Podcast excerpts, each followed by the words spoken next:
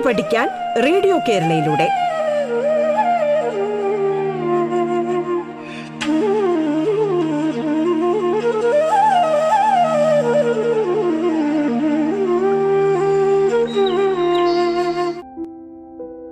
നമസ്കാരം.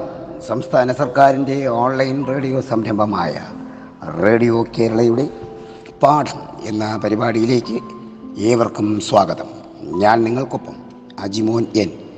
Thiruvananthapuram Pattom saint Mary's higher secondary സ്കൂളിലെ high school വിഭാഗം മലയാളം അധ്യാപകനാണ്.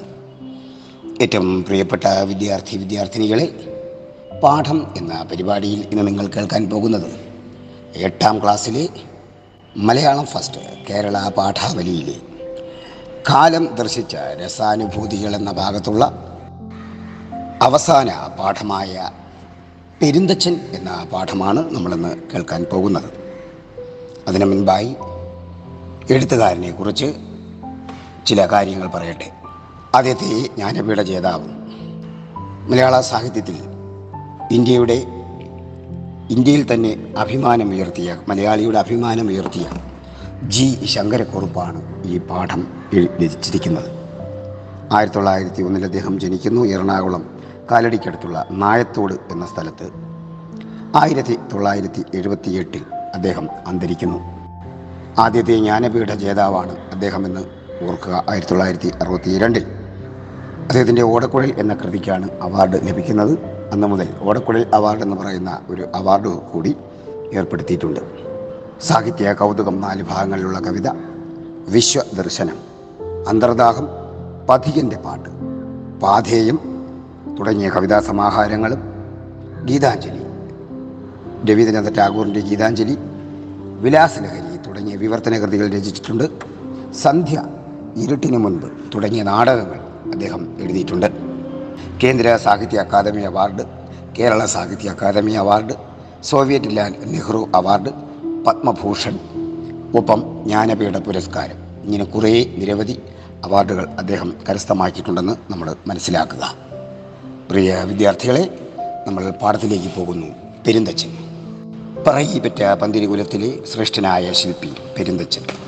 മകനെ അസൂയ പൂണ്ട് വധിച്ചു ഉളിക്ക് വധിച്ചു എന്നുള്ള ഒരു ആരോപണം അല്ലെങ്കിൽ അത് സത്യമോ മിഥ്യയോ? അത് ഏറ്റുവാങ്ങിയിട്ടുള്ള ഒരു ശില്പിയാണ് പെരുന്തച്ചൻ. അദ്ദേഹത്തിന്റെ ഹൃദയ വിചാരങ്ങളിലൂടെ അദ്ദേഹം ഒരുപക്ഷെ ഇങ്ങനെയൊക്കെ ചിന്തിച്ചിരിക്കാം എന്ന ഹൃദയ വിചാരത്തിലൂടെയാണ് നമ്മൾ ഈ പാഠത്തിലേക്ക് കടക്കുന്നത്. ജി ശങ്കരക്കുറുപ്പിന്റെ തിരഞ്ഞെടുത്ത കവിത എന്ന ഭാഗത്ത് നിന്നാണ് ഇത് എടുത്തിരിക്കുന്നത്. അദ്ദേഹത്തിന് വാർദ്ധക്യമായി ഭാര്യയും വാർദ്ധക്യ ബാധിതയായി വാർദ്ധക്യത്തോട് ബന്ധപ്പെട്ടുള്ള അസുഖങ്ങളുമായി കിടക്കുന്നു. അദ്ദേഹത്തിന്റെ ചിന്തകൾ ആണ് ഇവിടെ പറയുന്നത്. എല്ലാ കുഞ്ഞുങ്ങളും ശ്രദ്ധിക്കുക. ഇത്തിരിക്കൊരു സുഖം തോന്നുന്നുണ്ട് എനിക്കിന്നൻ പൊത്തിൽ എത്ര നാളായി ഞാൻ ചുരുണ്ടു കിടക്കുന്നു. വാദമെന്നെലുമ്പിലെ മജ്ജയൊക്കെയും കാർന്നു. പ്രേതമായി തീർന്നു ഞാൻ എന്നാകിലും ശ്വസിക്കുന്നു. എന്റെ പൊത്തിൽ അതായത് ഞാൻ സൃഷ്ടിച്ച ഒരു പ്രത്യേകമായ ലോകത്ത് അസുഖബാധിതനായി കുറേ നാളായി കിടക്കുകയാണ്. വാദം എന്ന രോഗം എന്റെ എല്ലിലെ മജ്ജ ഒക്കെയും കാരണം നമുക്കറിയാലോ നമ്മുടെ എല്ലിന്റെ സൂക്ഷ്മ എല്ലിന്റെ ചലനങ്ങൾക്ക് മൃദുത്വം കൊടുക്കുന്ന ദ്രവമാണ് ദ്രാവകമാണ് സോളിഡാണ് മജ്ജ. അപ്പോൾ വാദം എന്റെ എല്ലിലെ മജ്ജയൊക്കെയും കാർന്നു ജീവനില്ലാത്ത പ്രേതമായി കിടക്കുന്നത് പോലെ കിടക്കുകയാണ്. എങ്കിലും ഞാൻ ശ്വസിക്കുന്നു. ശരീരത്തിൽ ജീവനുണ്ട് എന്നുള്ള ചിന്തയിൽ ഞാനിപ്പോഴും ശ്വസിക്കുകയാണ്. മാത്രമല്ല ഉളി വയ്ക്കുമ്പോൾ കട്ട പൊന്നുപോൽ മിന്നും പ്ലാവും കളിവഞ്ചി വെട്ടിയിടാൻ ചേലേന്തും വൻ തേന്മാവും നിറയെ പൂത്തും കായ്ച്ചും നിൽക്കുമീ മീനക്കാല തിറയത്തു ചെന്നൊന്ന് നോക്കുവാൻ കഴിഞ്ഞെങ്കിൽ ഉളി കടന്നു പോകുമ്പോൾ മിന്നുന്ന പ്ലാവിനെയും കളിവഞ്ചി വെട്ടുക കളിവഞ്ചി നിർമ്മിക്കുവാൻ ഉണ്ടാക്കുന്ന തേന്മാവും കായ്ച്ചും പൂത്തു നിൽക്കുന്ന മീനമാസമാണ് ഇപ്പോൾ. ഈ മീനമാസത്തിൽ ഇതൊക്കെ തന്റെ പറമ്പിൽ ചുറ്റും ഒന്ന് കാണുവാൻ അദ്ദേഹം വല്ലാതെ ആഗ്രഹിക്കുകയാണ്. ഇതൊക്കെ കാണാൻ വേണ്ടി ഇറയത്തൊന്ന് പോയി ഇരിക്കുവാൻ കഴിഞ്ഞെങ്കിൽ എന്ന് അദ്ദേഹം വല്ലാതെ ആഗ്രഹിക്കുന്നു. എൻ പറമ്പിലിൽ ഒറ്റ കുറ്റിവാഴയും എനിക്കിമ്പമാണ് വീടയാണെങ്കിലും മരം കണ്ടാൽ. പക്ഷെ അദ്ദേഹത്തിന്റെ പറമ്പിൽ ഒരു വാഴ പോലുമില്ല. നമുക്കറിയാം പെരുന്തച്ചൻ തൻ ജോലി ചെയ്യുമ്പോഴും അമിതമായി കൂലി വാങ്ങിക്കാൻ ശ്രമിച്ചിട്ടില്ല ശ്രമിച്ചിട്ടില്ല അതുകൊണ്ട് തന്നെ അദ്ദേഹം ഒന്നും സമ്പാദിച്ചിട്ടില്ല. ശ്രേഷ്ഠനായ ഒരു ശില്പി എന്ന പേര് മാത്രമേ അദ്ദേഹം സമ്പാദിച്ചിട്ടുള്ളൂ. സ്വന്തം പുരയിടത്തിൽ കുറ്റിവാഴ പോലും ഇല്ലെങ്കിൽ പോലും മരം കാണുമ്പോൾ അദ്ദേഹത്തിന് വല്ലാത്തൊരു കൗതുകവും ആകാംക്ഷയും ഒരു സന്തോഷവും തോന്നാറുണ്ട്. ഒൻപതാൾ പിടിച്ചാലും പിടികൂടാതുണ്ടൊറ്റത്തമ്പകം തമ്പകം ഉളിയന്നു അമ്പലമൈതാനത്തിൽ. ഒൻപതാൾ ചേർന്ന് പിടിച്ചാലും പിടിയെത്താത്ത ഒരു തമ്പകം എന്ന് വെച്ചാൽ ചെമ്പകമരം പുളിയന്നൂർ അമ്പല മൈതാനത്തിൽ ഇരിക്കുന്നത് അദ്ദേഹം ശ്രദ്ധിച്ചിട്ടുണ്ട്. വളവില്ല പോടില്ല കേടുമൊന്നുമില്ല. അദ്ദേഹം നോക്കിയപ്പോൾ അദ്ദേഹം അളന്നു നോക്കിയപ്പോൾ ഒരു എൺപത് കോലിന്റെ അപ്പുറമെങ്കിലും അതുണ്ട്. അത്രയും വിശാലമായ ഒരു മരം. പക്ഷേ അദ്ദേഹം പറയുന്നു മുറിച്ചാലതു മതി. അതൊന്ന് മുറിച്ചു വെച്ചാൽ നാട്ടിലെ പുരയ്ക്കെല്ലാം മുളമോന്തായം മാറ്റാം. ഉത്തരത്തിനും കിട്ടും. അദ്ദേഹം ചിന്തിക്കുന്ന എന്താണ്? ആ ചെമ്പകമരം മുറിച്ചു കഴിഞ്ഞാലുണ്ടല്ലോ. നാട്ടിലെ എല്ലാ ഗ്രാമങ്ങളിലെ എല്ലാ വീടുകളിലും മുള കൊണ്ടുള്ള ഉത്തരം മാറ്റി മനോഹരമായ ഉറപ്പുള്ള ചെമ്പക മരം കൊണ്ടുവയ്ക്കാം. പക്ഷെ എന്തു ചെയ്യാം? അല്ലെങ്കിൽ ഊരാൺമക്കാർ അല്ല അതുമല്ലെങ്കിൽ ഈ നാടുവാഴികൾ കരു പറയുന്നത് പോലെ ഊരാൺമക്കാർ മോഹിക്കും പോലെ ചെത്തി അത് ചെത്തിവെച്ച് ഇല്ല മാളികകൾക്കു ചീലാന്തിക്കതൊപ്പിക്കാം. അവരുടെ ഇല്ലത്തിന്റെ മാളികകളിൽ ചീലാന്തിക്ക് അത് വെച്ച് വെച്ചേക്കാം എന്നാണ് പറയുന്നത്. അപ്പോൾ ഒരു മരം കാണുമ്പോൾ അതിന്റെ കൃത്യത അതിന്റെ വ്യക്തത അതിനെക്കുറിച്ചുള്ള എല്ലാ കാര്യങ്ങളും പെരുന്തച്ഛന് വളരെ പെട്ടെന്ന് കിട്ടും. പക്ഷേ പൂതലിച്ചു പോയെന്റെ ഇത്തടി കൊതിച്ചാല കാതലിലുളി നടത്തിയിടുവാനാവില്ലല്ലോ. പക്ഷെ ഇന്ന് തന്റെ ആരോഗ്യം തന്റെ ശരീരം പൂതലിച്ചു പോയി ക്ഷീണിച്ചു പോയി തളർന്നു പോയി വാർദ്ധക്യം ബാധിച്ച് എഴുന്നേൽക്കാൻ കഴിയാതെ ഇരിക്കുകയാണ്. അദ്ദേഹം മനസ്സുകൊണ്ട് ആഗ്രഹിച്ചാൽ പോലും ഒരു ഉളി തടിമേൽ പായിക്കുവാൻ അദ്ദേഹത്തിന് കഴിയുന്നില്ല. അപ്പോൾ അദ്ദേഹം മറ്റൊരു കാഴ്ച കണ്ടു. കരിവെറ്റിലത്തുണ്ടും കൊട്ടടയ്ക്കയും നൂറിൻ തരിയും പുകയില ഞെട്ടിയും തപ്പി തപ്പി. ഈ സമയത്താണ് അദ്ദേഹത്തിന്റെ കണ്ണിൽ മറ്റൊരു കാഴ്ച പെടുന്നത്. എന്താണ്? വെറ്റിലത്തുണ്ടും പാക്കും ചുണ്ണാമ്പിന്റെ തരിയും പുകയില ഞെട്ടും തപ്പിത്തപ്പി വെടിവെക്കിലും കൂടി കിൽക്കില്ല കൂനിക്കൂടി പടിമേലിരിക്കുന്നു. നാനിയും വയർ ചൂങ്ങി നാനി എന്ന് പറയുമ്പോൾ പെരുന്തച്ഛന്റെ ഭാര്യ. വാർദ്ധക്യം ബധിരത സൃഷ്ടിച്ച ജ്ഞാനി അതാ അപ്പുറത്ത് നിൽക്കുകയാണ്. അവളിരിക്കുകയാണ് അവളും കിളവിയായി. അവൾ വൃദ്ധയായി കഴിഞ്ഞു. പൂത്ത ചമ്പകത്തെ പോൽ നിവർന്നും കടഞ്ഞെടുത്തതുപോലുടമ്പാർന്നും ചിരിച്ചു മൂന്നും കൂട്ടി പൂത്ത വെള്ളിലെ പോലെ എന്നരികത്തവൾ നിന്ന നാളുകൾ ഞാൻ ഓർക്കുന്നു. പൂത്ത ചെമ്പകത്തെ പോലെ സുന്ദരിയും മനോഹരിയുമായി ഒരു കാലത്ത് നാനി തന്നോടൊപ്പം തന്റെ അടുക്കൽ ഇരുന്നത് അദ്ദേഹം ഓർക്കുകയാണ്.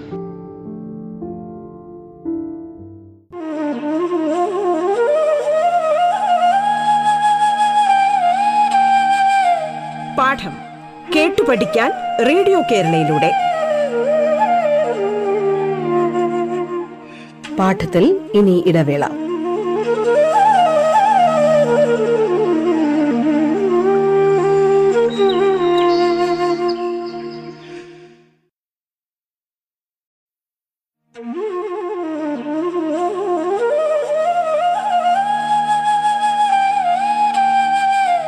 പാഠം കേട്ടു പഠിക്കാൻ റേഡിയോ കേരളയിലൂടെ. തുടർന്ന് കേൾക്കാം പാഠം.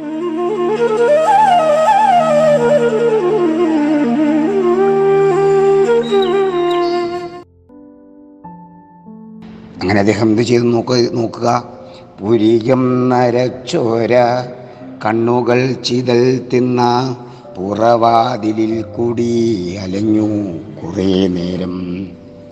പുരികം നരച്ച വാർദ്ധക്യത്താൽ നരബാധിച്ച ആ കണ്ണുകൾ കൊണ്ട് അദ്ദേഹം ആ പുറവാതിലൂടെ വീടിന് മുന്നിലുള്ള വാതിലിലൂടെ അദ്ദേഹം ഇങ്ങനെ നോക്കുകയാണ് എന്താ കാര്യം?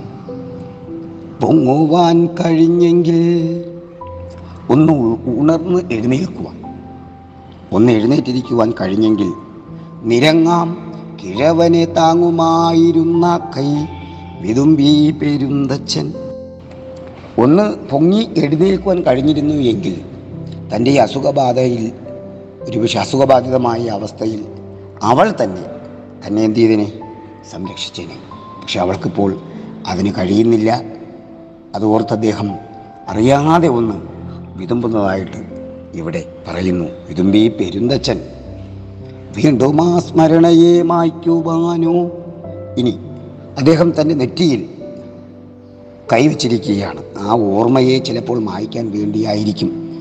ചുളിവേറെ വീണ നെറ്റിമേൽ മെല്ലെ തടവി ചുങ്ങി ചുരുണ്ടുപോയ വാർദ്ധക്യബാധിതയാൽ ചുങ്ങി ചുരുണ്ടുപോയ ആ കൈകൊണ്ട് അദ്ദേഹം തന്റെ ഓർമ്മകളെ നശിപ്പിക്കാൻ എന്ന വണ്ണം അദ്ദേഹം നെറ്റിയിൽ തലോടി. പണി ചെയ്യുവാൻ മേലാതാകിലും തുങ്കിത്തേങ്ങി പണിയാലയിൽ പുക്കൊന്നിരിക്കാൻ കഴിഞ്ഞെങ്കിൽ പണി ചെയ്യാൻ കഴിയുന്നില്ല എങ്കിലും തന്റെ പണിയാലയിൽ പോയിരിക്കണമെന്ന് അദ്ദേഹം ആഗ്രഹിച്ചു. എങ്കിൽ ഞാൻ മുഴക്കോലും ഉളിയും പണിക്കൂറിൽ പങ്കിടാറുള്ള ആഹ്ലാദം ഇപ്പോഴും നുണഞ്ഞേനെ. ആ പണിശാലയിലേക്കൊന്ന് എത്തിപ്പെട്ടെങ്കിൽ ഇപ്പോഴും ദേവന്തീതനെ ചിലപ്പോൾ ഒന്ന് അധ്വാനിച്ചേനെ. പഴയ ആ ശില്പവിദ്യയുടെ ആ മാധുര്യത്തെ ആ ഓർമ്മയെ ആ കരവിരുതിനെ അദ്ദേഹം വീണ്ടും എടുത്തേനെ. കരിവീട്ടിതൻ കാതൽ കടഞ്ഞു കുഴിച്ചവൻ മരിയ കമഴ്ത്തിയ പോലെഴും വിണ്ണിൻ താഴെ. കരിവീട്ടി വീട്ടിമരത്തിന്റെ മനോഹരമായ തടി. കടഞ്ഞു വെച്ച ഒരു തവി പോലുള്ള ആകാശത്തിന്റെ താഴെ. അദ്ദേഹം എന്ത് ചെയ്തു? ചില അദ്ദേഹം നിർമ്മിച്ചൊരു ശില്പത്തെക്കുറിച്ച് അദ്ദേഹം തന്നെ ഓർക്കുകയാണ്. അകലെ കാണും ചെമ്പു താഴിക കൂടം ചൂടും മികവാർന്ന തൃക്കോവിൽ തീർത്തതീ കൈകൊണ്ടത്രേ.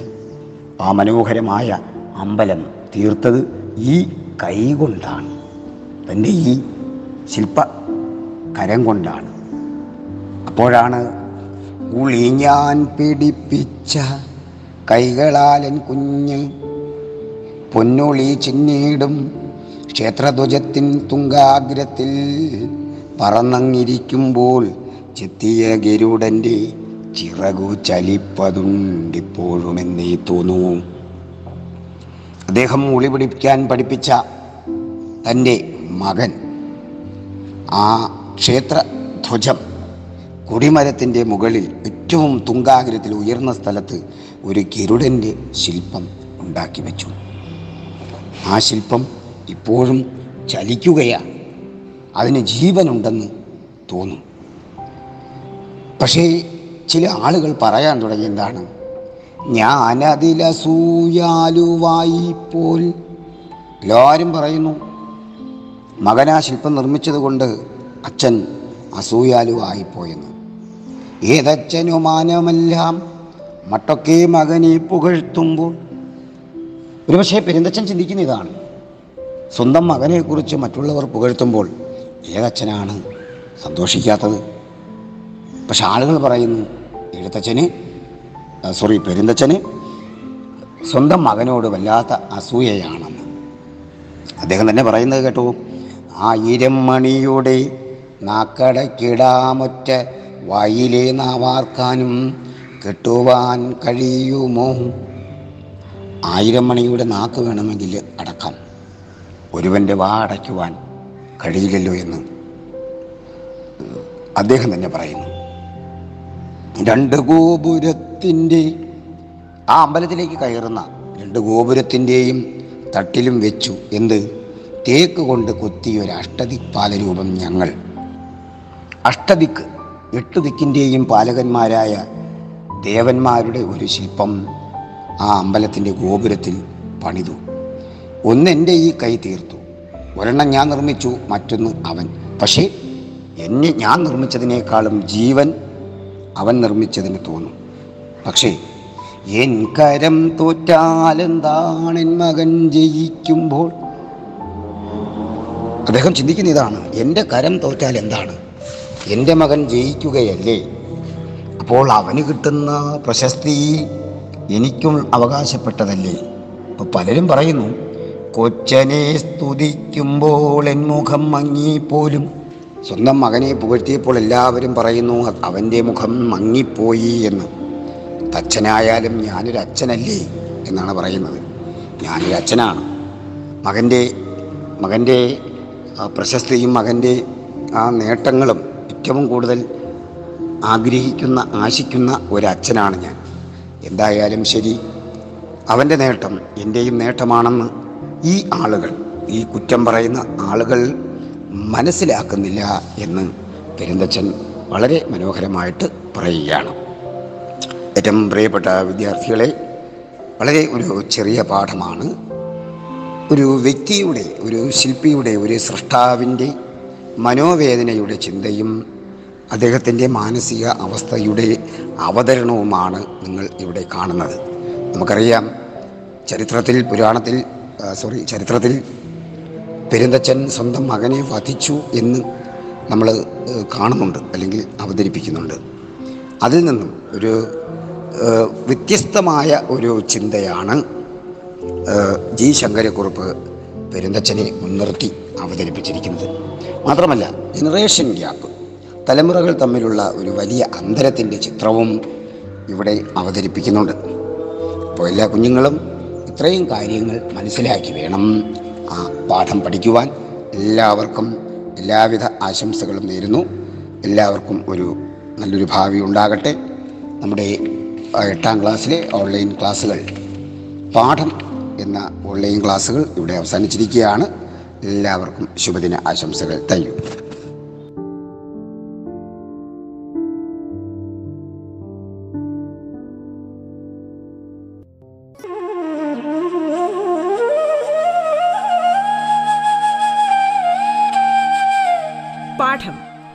പഠിക്കാൻ റേഡിയോ കേരളയിലൂടെ.